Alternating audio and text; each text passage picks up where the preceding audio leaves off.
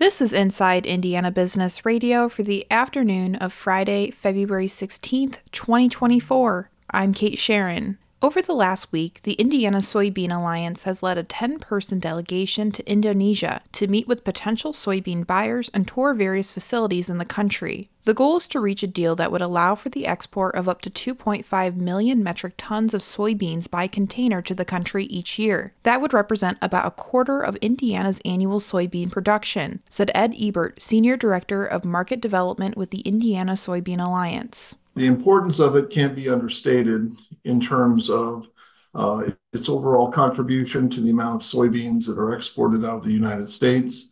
It is uh, by far the largest um, consumer of U.S. soy in the form of number one yellow soybeans, which they use to make food products uh, here in Indonesia, principally tofu and tempeh.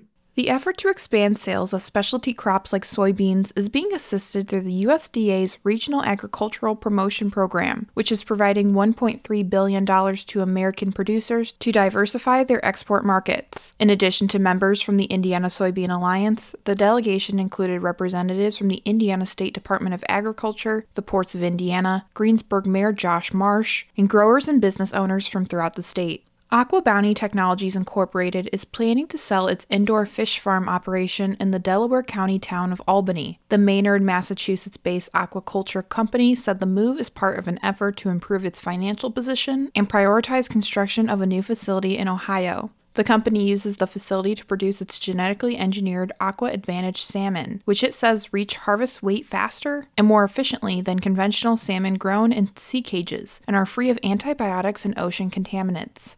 Lucas Oil Products on Friday announced the promotion of Morgan Lucas to CEO and Katie Lucas to president as part of a family leadership transition plan at the company. Morgan Lucas, the son of Lucas Oil founders and owners Forrest and Charlotte Lucas, has been president of the lubricant and fuel additive company since 2020 and essentially took over chief executive duties last year when Forrest Lucas relinquished the title of CEO and became chairman. As part of the transition, Morgan Lucas has been overseeing the company's headquarters move from Corona, California to Indianapolis, which began in late 2022. Katie Lucas, Morgan's wife, has been Chief Administrative Officer since 2022 and previously served as Vice President of Strategy and Philanthropy. The company said Katie Lucas will manage day to day operations and continue to lead all of Lucas Oil's philanthropic and community engagement endeavors.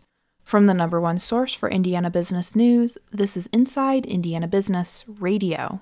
Whether it's a new hire or a noteworthy promotion, IIB's Big Wigs and New Gigs serves as a platform to promote your team. Our revamped offering includes being featured on both the newly redesigned newsletter and at InsideIndianaBusiness.com. Subscribers to the Business News subscription save $10 off every listing. Plus, you can save $100 by bundling your submission to IIB with the Indianapolis Business Journal or the Indiana Lawyer. More at InsideIndianaBusiness.com. Forbes is out with its 2024 list of America's best midsize employers, and eight Indiana based companies are included. The publication, in partnership with research firm Statista, compiled the list based on a survey of more than 170,000 U.S. based workers. Noblesville Schools was the highest ranked Hoosier employer at number 18. It was followed by Hendricks Regional Health in Danville at number 22, and Barnes and Thornburg in Indianapolis at number 77. Midsize employers are defined by Forbes as those with between 1,000 and 5,000 employees. Survey respondents were asked to rate their employer and if they would recommend their employer to others.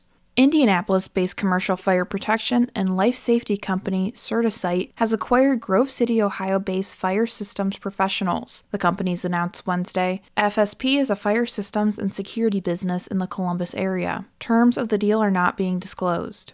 FSP Founded in 2005, focuses on fire sprinklers but also offers services for fire alarms, access control, and video surveillance.